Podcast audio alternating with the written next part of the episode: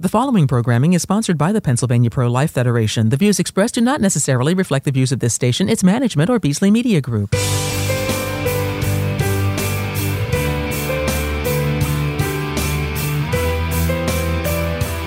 Hello, everyone. Welcome to Positively Pro-Life, a podcast brought to you by the Pennsylvania Pro-Life Federation.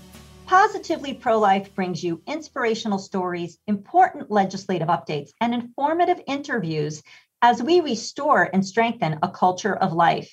I'm Bonnie Finnerty, Education Director at the Federation, and I am joined by my distinguished colleague, Maria Gallagher, our Legislative Director. Hello, Maria. Hello, Bonnie. It's great to be with you today. Always great to be with you. And I am so excited about today's guest because his story has the power to not just inform, but to transform hearts, just as his own was transformed.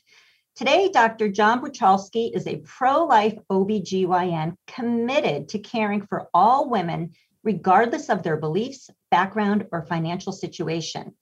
But there was a time early in his residency when Doctor Bruchalski performed abortions. He will share his profound conversion experience with us, as well as the incredibly beautiful work he is doing today to support mothers and their babies.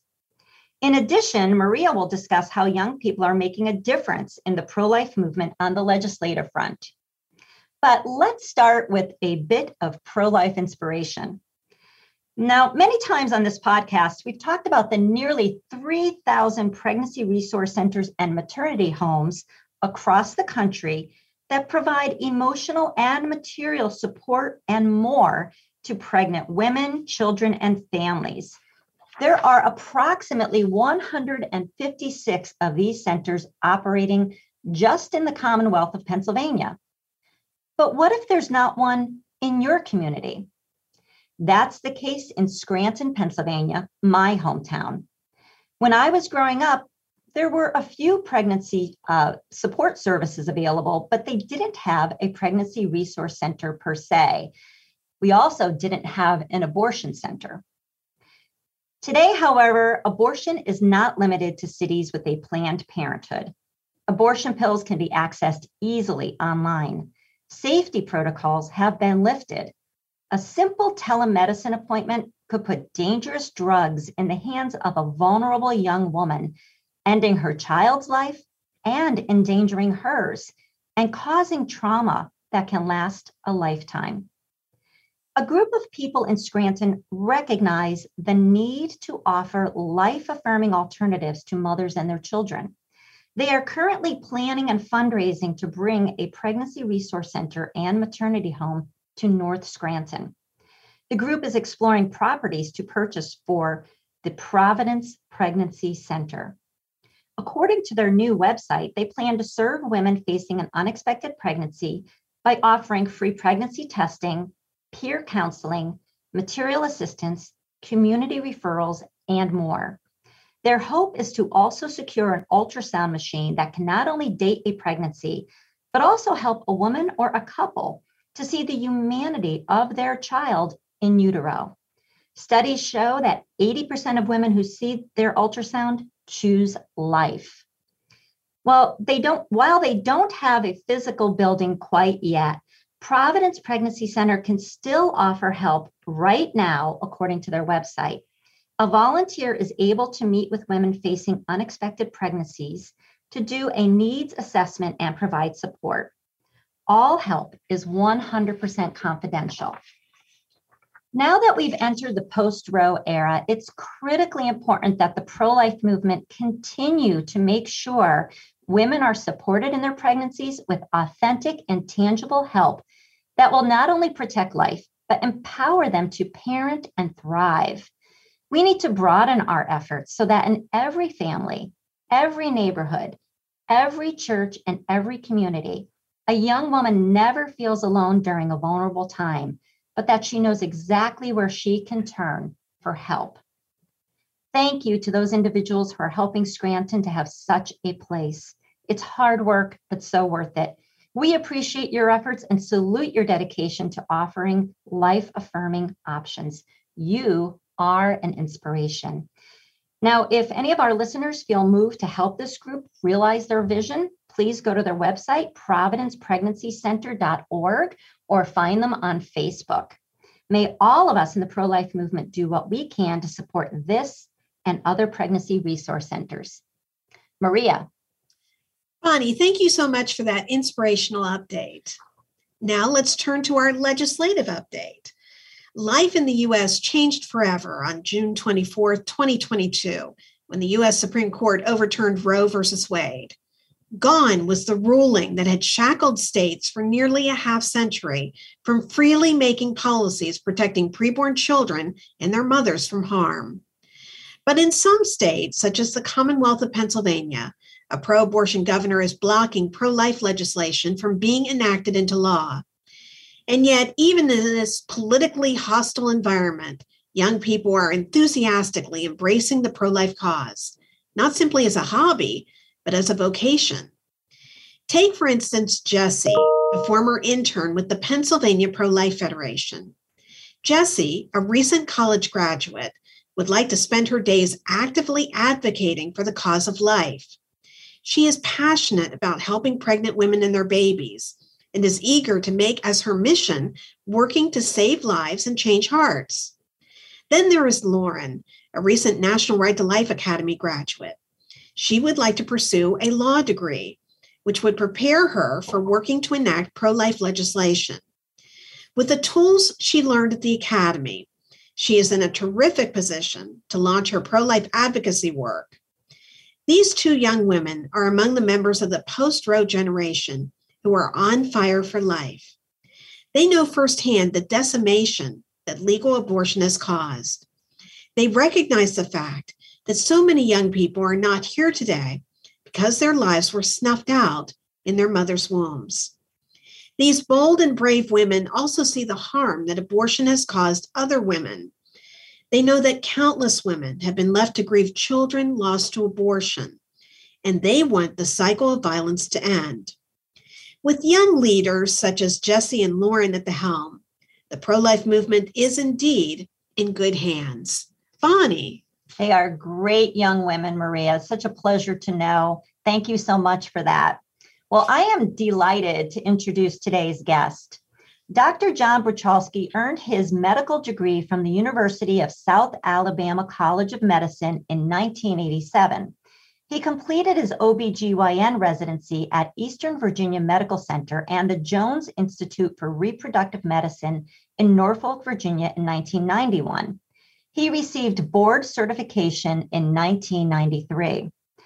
During his residency, Doctor Bruchalski performed abortions out of a desire to help women, but realized abortion was not achieving the freedom, health, and happiness they sought.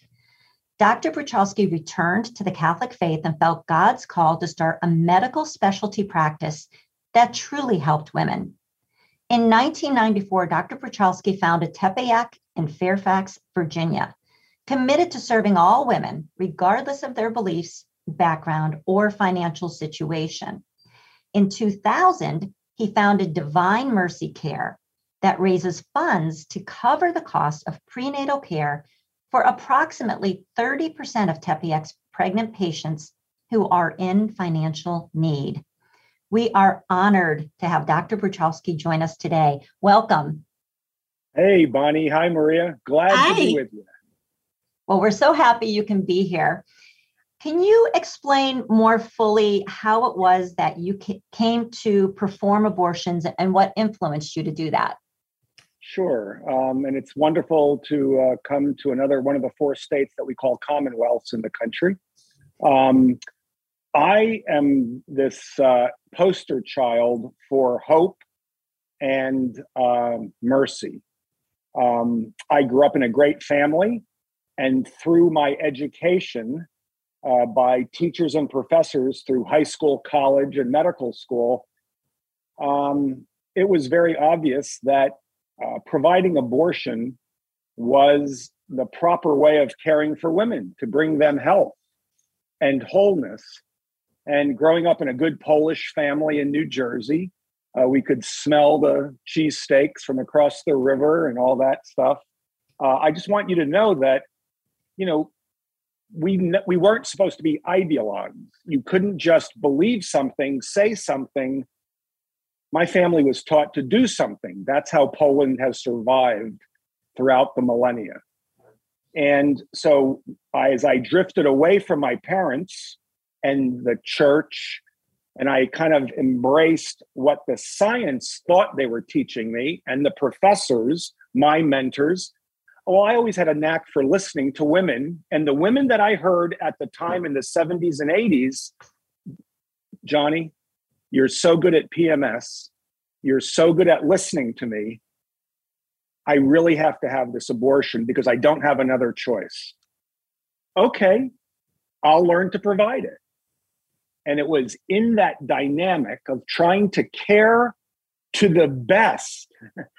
You know, I didn't want to be one of those people that says, oh, uh, you know, I don't believe in it, but I really want you to have that capability. Go somewhere else. That's, you're hiding behind another mask. We're just, we're playing games there. If I wanted you to have it, I wanted to give it to you, provide it.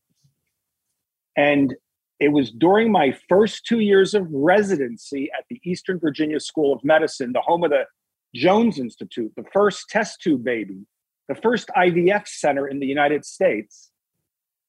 I learned not only how to provide abortions in every trimester, but I also provided many other opportunities for contraceptives and all these other issues. And so on the abortion issue, I went from first trimester easy abortions where the tissue just comes out. But as you get bigger and the bones get stronger, as we all know, you got to count body parts once that baby gets to about eight to ten weeks after it's conceived. You got to count body parts. And then as it gets a little bit older, closer to four months, you have to dismember limbs to exsanguinate the child in order to make it easier for you to remove the contents. And then when you know that you're hearing in Pennsylvania at CHOP, they're doing fetal surgery. I'm sticking a heavy-duty scissor in the back of a skull of a child in the womb that I flipped because I'm really good at this. I pulled it out by its feet. I poked the hole in, sucked out the brains, collapsed the skull, and pulled it out. So what I'm trying to tell you is I'm the poster child. I can't throw stones at anyone. I believed in a woman's right to choose at any time for any reason, abortion on demand. I didn't think about the politics. So the medical data was just piling in now.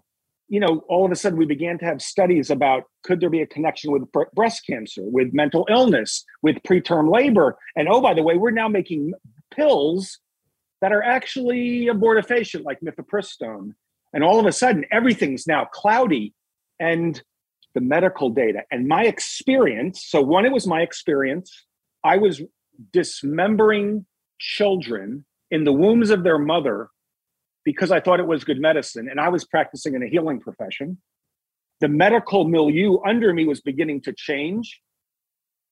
And if it was so good, why don't more doctors do abortions? Like, if it was really good, why aren't there abortion clinics on every corner? Well, all of a sudden, that then became an opportunity where a young N I C U doctor, Dr. Debbie Plum, I was having cognitive dissonance. In one room, I was saving a child. In the other room, I was not. And I aborted that child.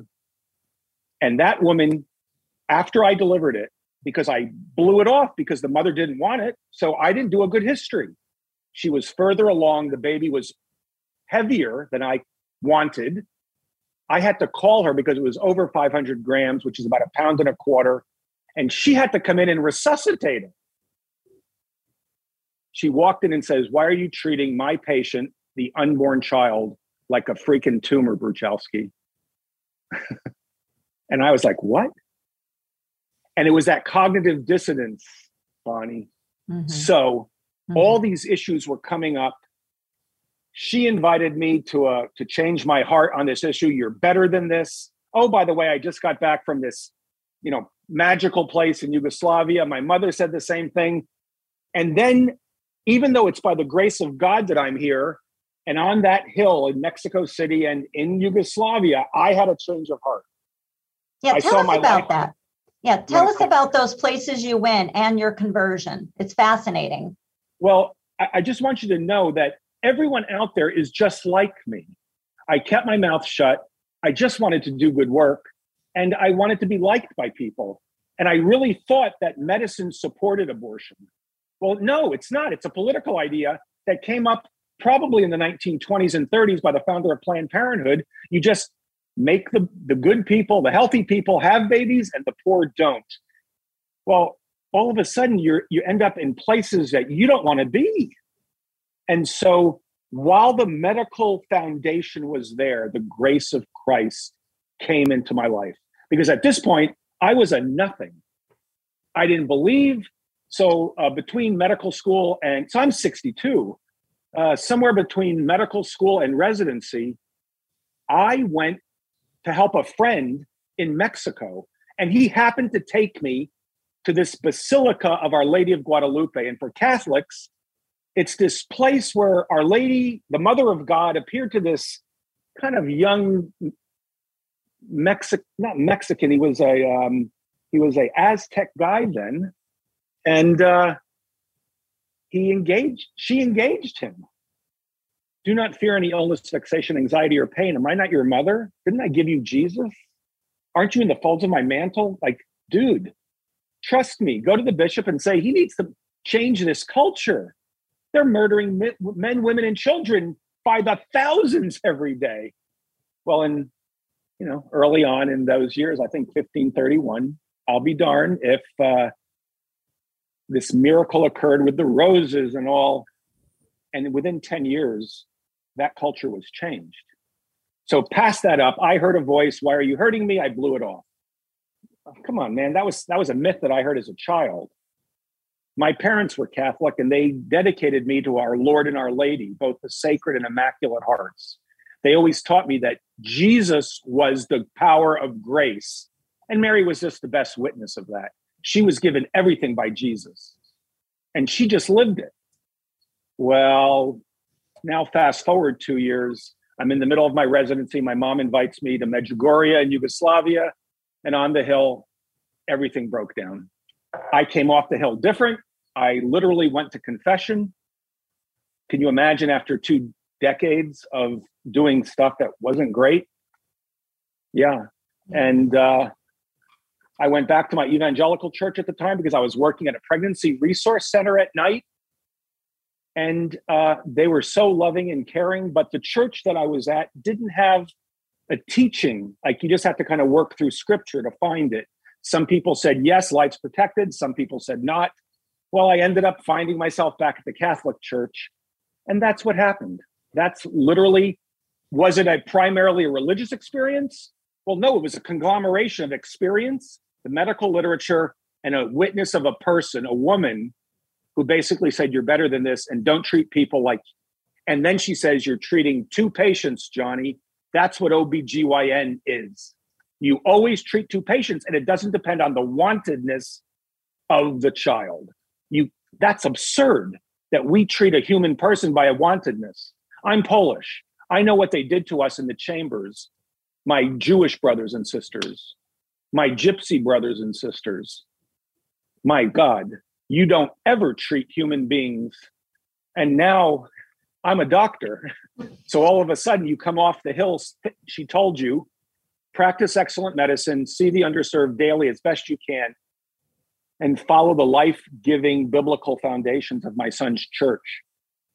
Okay, that's it. That's like the that's the secret sauce. So an amazing story. I, I just went to um, Our Lady of Guadalupe in December. So your your story is really resonating with me. Um, So you come back and you start this Tepeyac Center and Divine Mercy Care. Can you um, right. share why you founded that and what your mission is in doing that? Well, yeah, because what happens is, is that I was working at a pregnancy center. At, so not only was there cognitive dissonance between, between the mothers treating or wanting their children differently, and I had to respond differently. I aborted one child, but I saved another. But I had a dissonance between the medical field and my pregnancy work. You were just talking about Scranton, the pregnancy center. I think you mentioned Providence Pregnancy Center. Folks, help them. Help them. Now, pregnancy centers are taking up the medical slack that we're slacking on. Medicine, most doctors who are pro-life, they're walking a fine line out there. They're part of a practice, but they can't quite do what they need to do, so they're trying to navigate.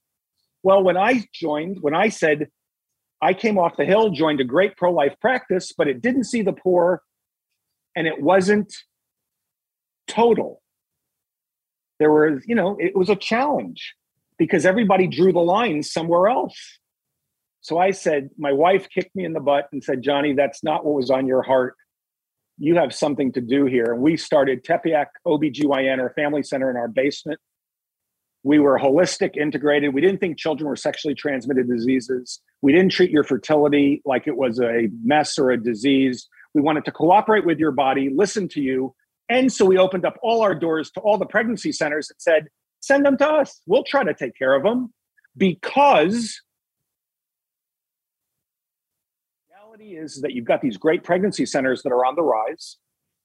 And when you send them to most doctors' offices, now, once again, there are many great doctors' offices, but a lot of the offices don't quite believe the same things you do. And then there's the dissonance between the medical field. So what we did over the last twenty-eight to thirty years, we created a model that no one's really followed because it's too ridiculous. It's a hybrid model. We're not for profit. We partner with pregnancy centers. We partner even sometimes with abortion centers that say, hey, if that woman is, if that woman can't go through with it, send them to us.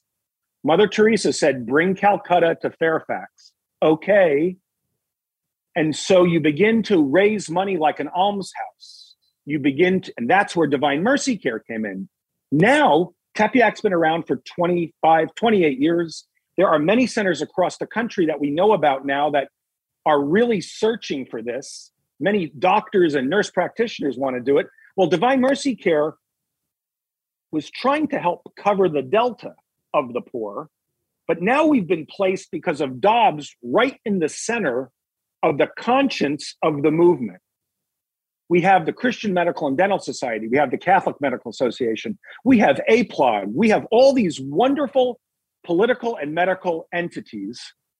But now they're putting so much pressure on students not to go. Can you imagine a time, Bonnie, when there's nothing? There will be no pro-life doctors because they've been scared.